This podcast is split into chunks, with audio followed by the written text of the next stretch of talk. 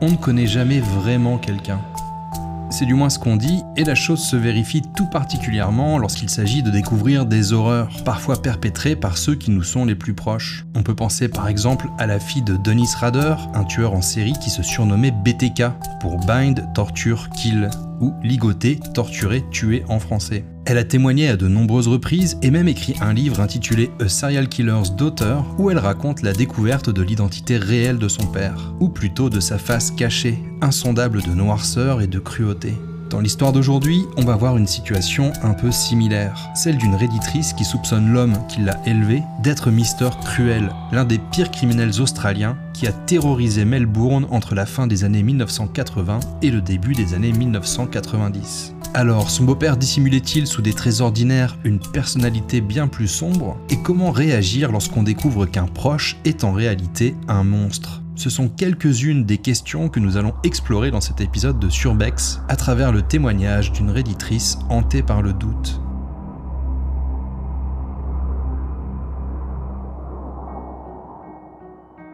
Le 12 juin 2021, l'utilisatrice Corrupted publie un message sur r Unsolved Murders avant de le partager sur r Mister Cruel, le subreddit consacré à l'affaire.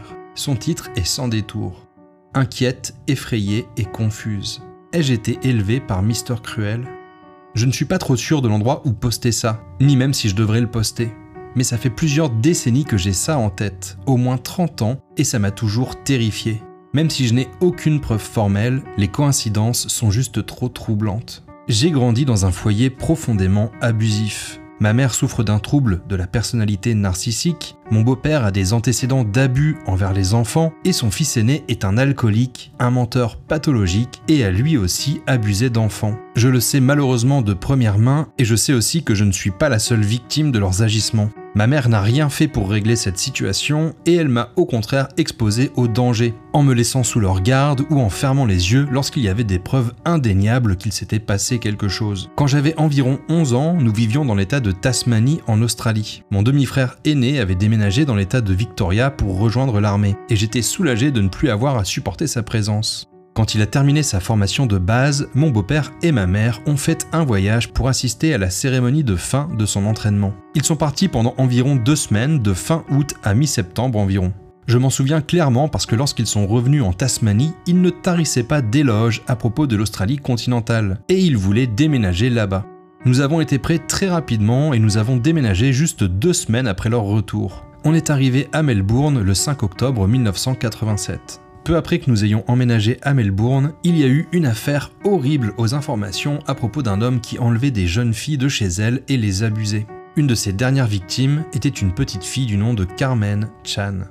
Et c'est là qu'il est nécessaire de parler de Mister Cruel et de la série de crimes abominables qu'il a commis à partir du 22 août 1987. Une date à laquelle, on l'a vu, le beau-père de Corrupted se trouvait à Melbourne pour rendre visite à son fils.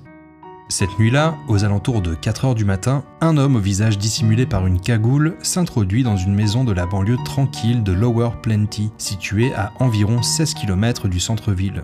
Il entre dans la maison en démontant un carreau d'une des fenêtres du salon, puis se dirige vers la chambre des parents. Sous la menace d'un couteau et d'un pistolet, il ligote le père et la mère en prétendant être un simple cambrioleur. Mais après avoir bâillonné et enfermé les parents dans un placard, il se dirige vers la chambre de leur fils de 6 ans, qu'il attache à son lit. Puis, il se rend dans la chambre de leur fille de 11 ans, sa véritable cible.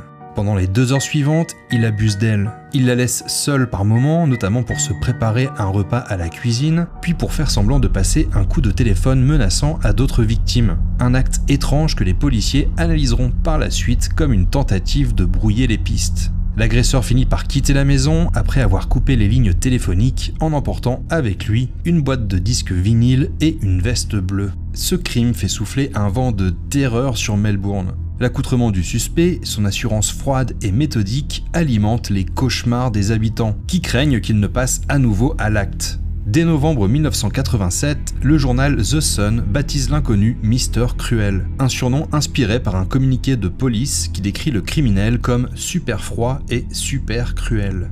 L'agression suivante survient le 27 décembre 1988 dans la banlieue de Ringwood, à 29 km du centre de Melbourne. La famille Wills est endormie lorsqu'un intrus s'introduit dans leur maison. John, le père de famille, est réveillé vers 5h45 avec la sensation d'un objet appuyé contre sa tempe. Une voix froide lui ordonne Ne joue pas les héros. Il découvre alors son agresseur armé d'un couteau et d'un pistolet et dont le visage est recouvert par un masque de ski. Comme lors de la première agression, Mister Cruel assure aux parents qu'il n'en veut qu'à leur argent, avant de les ligoter et de se rendre dans la chambre de leurs quatre filles. Là, il s'approche de la jeune Sharon Wills, 10 ans, et l'appelle par son prénom. Il lui bande les yeux et la ligote avant de la kidnapper.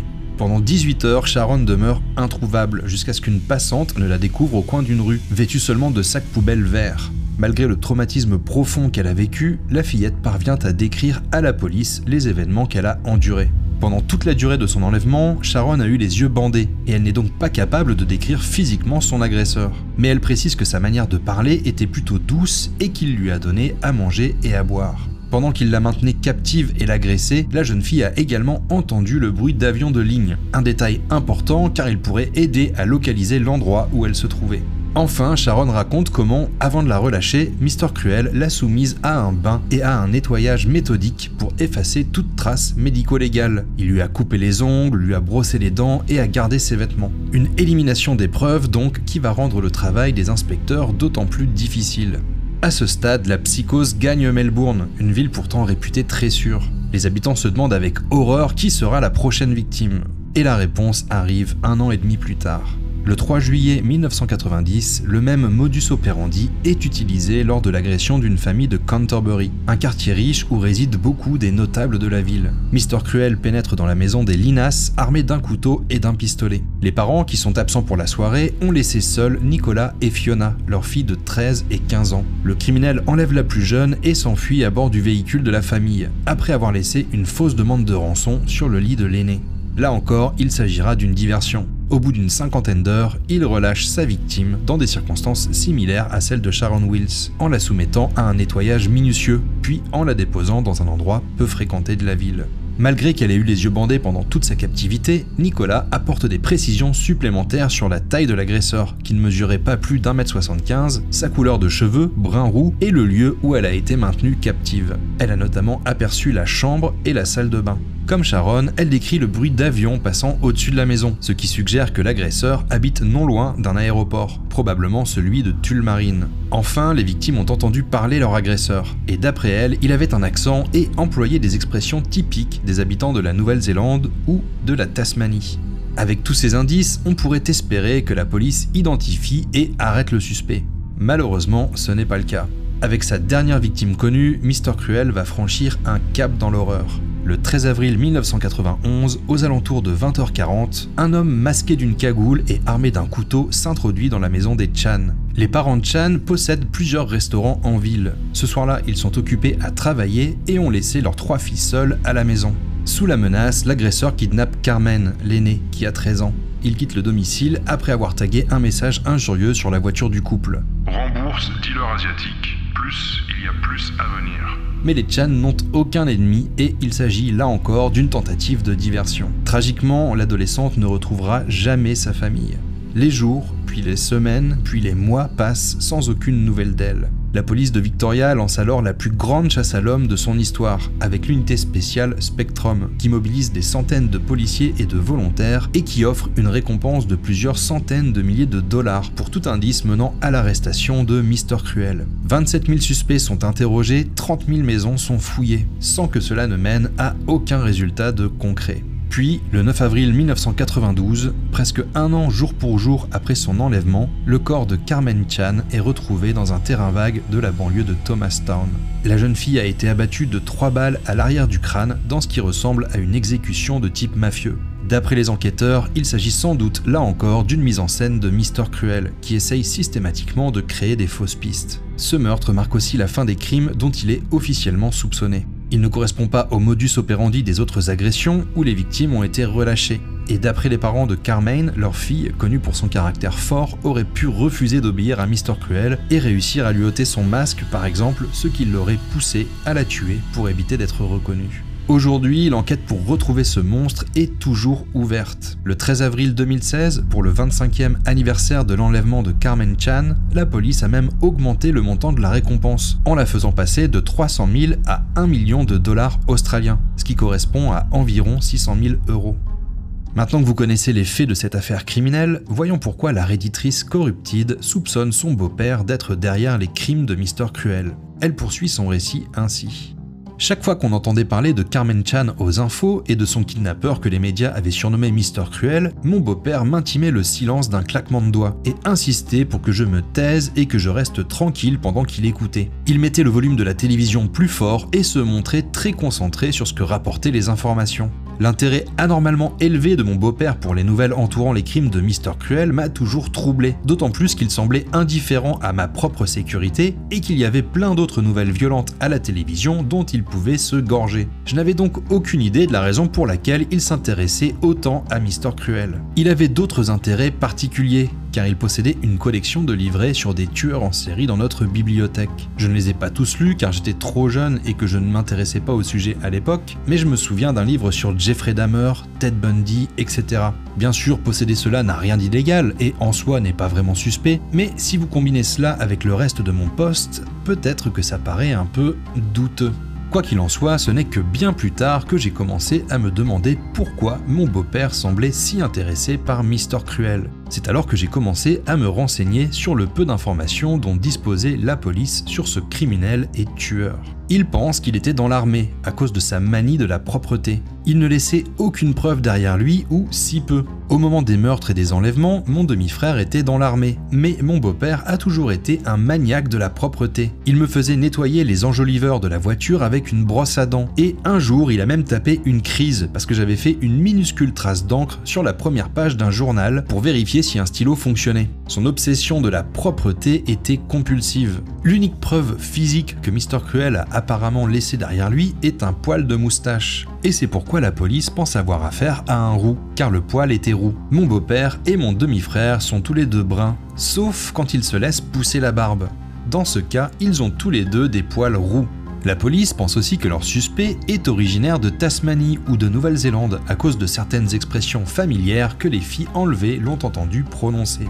Je ne me souviens pas de la phrase exacte qui a été diffusée dans les médias, je sais juste que quand je l'ai lu à l'époque, j'ai reconnu que c'était quelque chose que mon beau-père et mon demi-frère disaient souvent.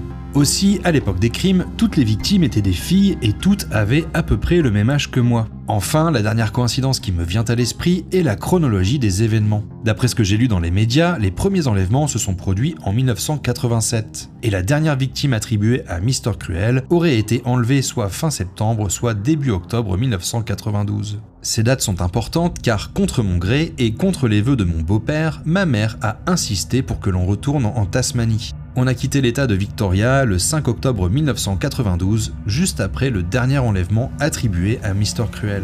À peu près au même moment, mon demi-frère a déménagé de Victoria vers le Queensland, et donc ni mon beau-père ni mon demi-frère ne se trouvaient plus en Victoria. Cependant, tous deux y étaient présents pendant les périodes d'activité de Mister Cruel. Mon beau-père et mon demi-frère ont tous deux une tendance sadique. Et je crois sincèrement, après avoir vécu avec eux pendant 13 ans, que l'un et l'autre étaient tout à fait capables de commettre ces actes. Mon demi-frère était cependant un peu nerveux et anxieux lorsqu'il était abusif, mais mon beau-père gardait toujours son calme.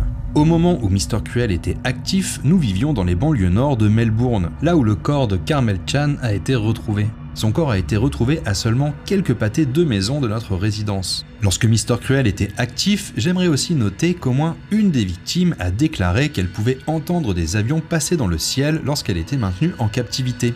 Nous vivions dans la banlieue nord de Melbourne à l'époque, pas très loin de l'aéroport international et sous la trajectoire de nombreux vols. J'ai mentionné tout cela à une policière il y a des années, et tout ce dont je me rappelle, c'est qu'elle faisait partie d'une unité spéciale. Elle m'avait demandé de la recontacter, mais il y a eu un incendie chez moi et j'ai perdu ses coordonnées. Depuis, je n'ai jamais réussi à la retrouver et je n'ai aucune idée de son nom. Je pense vraiment que l'un d'entre eux, si ce n'est les deux, ont été impliqués dans les actes de Mister Cruel. Cela me terrifie de penser que leur aversion pour moi ou leur passion sadique à mon égard est ce qui a pu les pousser à choisir des victimes qui étaient brunes et avaient le même âge que moi. L'idée qu'ils aient pu s'en prendre à ces jeunes filles plutôt qu'à moi est révoltante. Depuis, j'ai porté plainte contre mon demi-frère et il a passé du temps en prison pour certains des crimes qu'il a commis contre moi, même si la plupart d'entre eux sont restés impunis. Je ne ressens aucune rancune à ce sujet et je suis impressionné que la police victorienne ait pu monter un dossier sur la base des informations dont elle disposait et qu'elle ait pu l'inculper. Cela dit, cela n'allège pas mes inquiétudes à propos des affaires de Mister Cruel. Il y a tellement de coïncidences que je trouve cela effrayant. Corrupted va ainsi lister tous les éléments qui lui font croire que son beau-père, peut-être avec l'aide de son demi-frère, était Mister Cruel. 1. L'intérêt intense pour la couverture médiatique de l'affaire. 2. Toutes les victimes avaient le même âge et la même couleur de cheveux que moi. 3. Nous vivions dans une zone proche de celle où les crimes ont été commis. 4. Les poils de barbe de mon beau-père et de mon demi-frère étaient de la même couleur que celui retrouvé sur une des scènes de crime. 5. Leur expression et tic de langage correspondent à la manière de parler de Mr. Cruel. 6. La période pendant laquelle Mr. Cruel a commis ses crimes coïncide avec les moments où il vivait dans l'état de Victoria. 7. Nous vivions à côté de l'aéroport international, sous les trajectoires des avions. 8. L'obsession de mon beau-père pour la propreté et le fait que mon demi-frère était dans l'armée au moment des crimes. 9. L'activité de Mr. Cruel semble cesser lorsque mon beau-père et mon demi-frère ont déménagé de Victoria. 10. La fascination de mon beau-père pour les tueurs en série. 11. Le fait que ma famille venait de Tasmanie et que, comme la police le croyait, Mr. Cruel était soit tasmanien, soit néo-zélandais. Cela fait énormément de coïncidences pour une seule affaire ou un seul criminel. Bien entendu, Corrupted est consciente que ces coïncidences ne constituent pas des preuves formelles et qu'il s'agit uniquement de preuves circonstancielles. Cependant, cela ne l'empêche pas de se sentir profondément perturbée par cette idée. Elle précise je n'arrive pas à me défaire de cette sensation horrible d'avoir été élevé par un agresseur en série, et ça je le sais avec certitude, mais aussi par un meurtrier qui n'a eu aucun problème à prendre la vie d'une jeune fille. Je suis tout à fait sûr que l'un des deux, voire les deux, sont impliqués dans cette affaire. Je ne sais tout simplement pas vers qui me tourner pour que tout cela soit pris au sérieux. Si quelqu'un lisant ceci connaît une personne au sein de l'unité spéciale de la police victorienne qui serait intéressée à parler avec moi, cela ne me pose aucun problème, et je serai reconnaissante qu'on me donne une façon de les contacter. Corrupted apporte des précisions supplémentaires. Son état mental est normal, ce qui a été évalué lorsqu'elle a déposé plainte contre son frère. Enfin, si elle ne mentionne pas les adresses exactes où elle a vécu, c'est pour ne pas perturber une enquête potentielle et ne pas nuire à un éventuel procès. Malgré ses souffrances et ses doutes, elle garde espoir que la vérité éclate un jour et que justice soit rendue pour les victimes de Mister Cruel. Dans les commentaires, on trouve des témoignages de soutien à la redditrice, mais aussi des indices qui semblent corroborer ses doutes. Par exemple, un redditeur partage une carte qui, en fonction des crimes de Mister Cruel, établit la probabilité de son lieu de résidence. Au début, Corrupted ne saisit pas bien le fonctionnement de la carte, mais lorsqu'elle le comprend, elle s'exclame Bon sang, je pensais que vivre dans la zone violette signifiait qu'il était moins probable que ce soit un membre de ma famille. Waouh, je me suis trompé. D'après ce que je peux déduire de cette carte, ça tombe dans la zone de 20 à 25%, voire même plus élevé, 35%, car j'ai du mal à distinguer les différentes nuances de violet. De nombreux commentateurs l'interrogent sur les démarches qu'elle a entreprises pour alerter les autorités. Et dans un de ses derniers messages sur Reddit, posté en novembre 2022, elle explique qu'elle a pris contact avec l'unité spéciale qui continue d'enquêter sur l'affaire de Mister Cruel. Elle précise qu'après avoir déposé un témoignage officiel, elle ne pourra plus aborder le sujet publiquement sur Reddit. Pour l'instant, il semble donc que nous devions nous contenter de cette conclusion. Quoi qu'il en soit, si son beau-père ou son demi-frère sont réellement derrière les crimes de Mister Cruel, une preuve indiscutable existe le poil de moustache retrouvé par la police. L'ADN pourra apporter des réponses et si c'est un jour le cas, je ferai bien évidemment une mise à jour sur mon subreddit et sur X. Dans tous les cas, je suis curieux de savoir ce que vous avez pensé de cette histoire. Et j'ai une question, que feriez-vous dans une situation similaire? Si vous découvriez qu'un de vos parents était un criminel? C'est une situation cauchemardesque qui me fait penser à la nouvelle de Stephen King, Bon Ménage, qui a été adaptée en film sous le titre Un couple modèle. Il raconte comment une femme découvre que son mari est en réalité un tueur en série. Et elle se retrouve dans cette situation proprement horrible qui nous renvoie à cette question avec laquelle j'ai ouvert la vidéo. Connaît-on jamais vraiment quelqu'un, même ceux qui nous sont les plus proches? Sur cette question, je vous laisse et je vous dis à très bientôt pour une prochaine vidéo. Ciao ciao